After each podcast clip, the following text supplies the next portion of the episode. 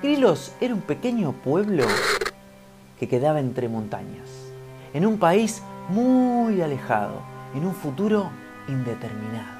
Cerca del pueblo había una mina que parecía inagotable. Los habitantes de este pueblo eran alrededor de 200. La mayoría trabajaba en la minería y los otros trabajaban en el comercio interno. Pero la verdad que el pueblo no estaba pasando un momento de prosperidad.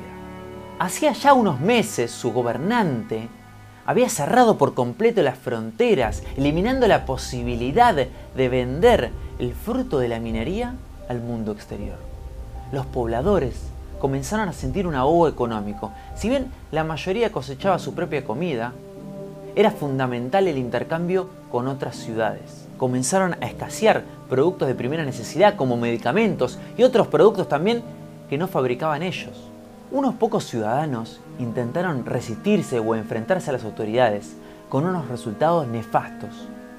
Nadie los volvió a ver. Así de mal estaban las cosas en Grilos. Pero, por lo menos, tenían televisión. Sí, porque el gobierno se había encargado de instalar gratuitamente una televisión en cada hogar. Los receptores se encendían todos los días a las 20 horas, puntuales. No había posibilidad de que no lo hicieran, ni siquiera de bajar el volumen, y menos de cambiar el canal. Tras un anuncio oficial del gobierno sobre nuevas medidas, se emitía algún viejo episodio de alguna serie con un gran contenido moral.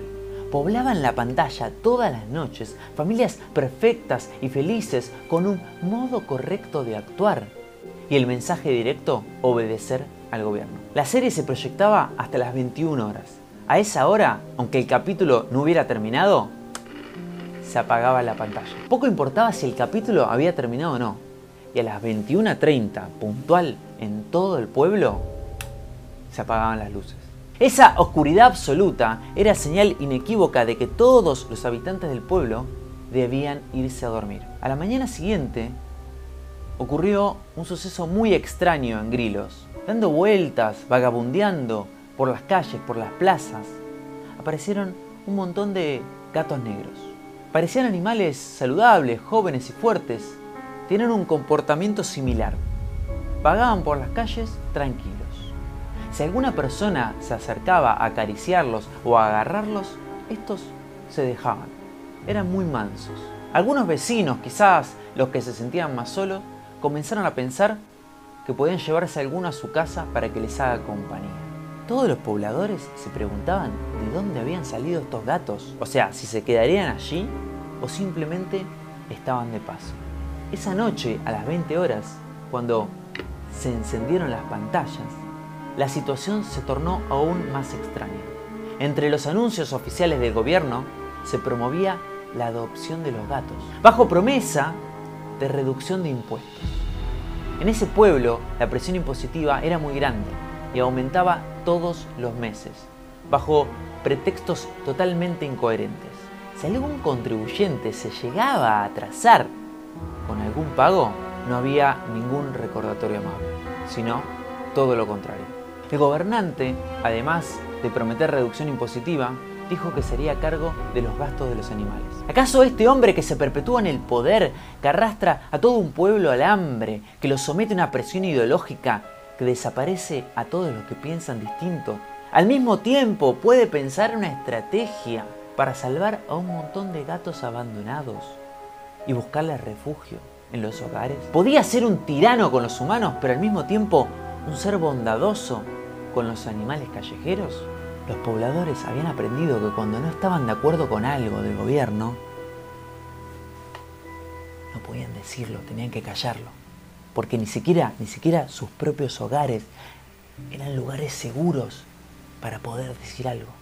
El repentino operativo proteccionista se puso en marcha inmediatamente. Al día siguiente, casi todos los animales ya tenían su hogar. Una pequeña patrulla de empleados estatales recorría las diferentes casas para registrar a los animales, para brindar kits de alimentos. Los hábitos de los gatitos eran muy similares entre sí. Comían, dormían y hacían sus necesidades. No solo a la misma hora, sino que en las mismas cantidades.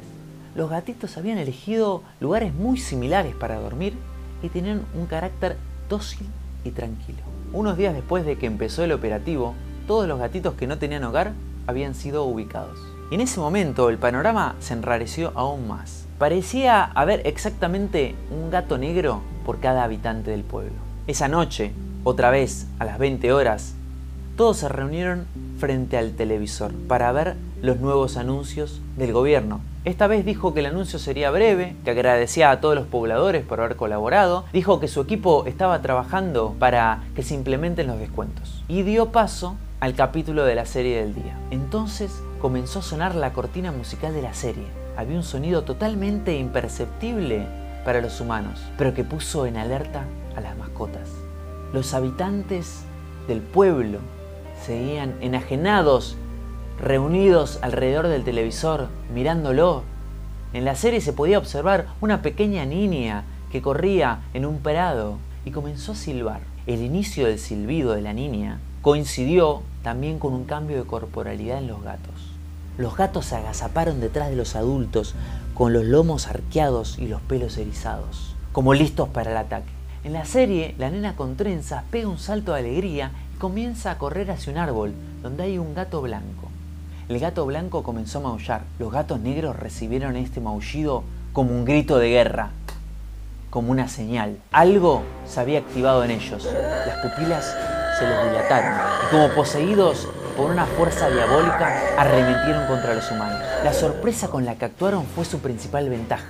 Cuando los adultos quisieron darse cuenta, ya los gatos estaban clavando sus colmillos y garras sobre sus cuellos. Los humanos que eran atacados comenzaron a gritar frenéticamente. Algunos intentaban sacarse a los gatos de encima o trataban de golpearlos para que dejen de atacarlos. Todo esfuerzo era en vano. Los animales parecían haber sacado una fuerza impensada en un animal pequeño. Al unísono, desde la televisión sonó un segundo maullido.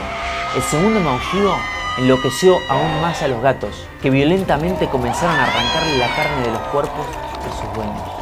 Los humanos en vano trataban de sacarse a los animales de encima. Los ancianos y los niños fueron los primeros en caer. Los gatos parecían saber cómo y dónde morder. Ninguno se alejó de su víctima hasta el último suspiro. En un intervalo muy corto de tiempo, todas las vidas de aquel pueblo, de aquel pequeño pueblo, se apagaron de un modo violento y sangriento.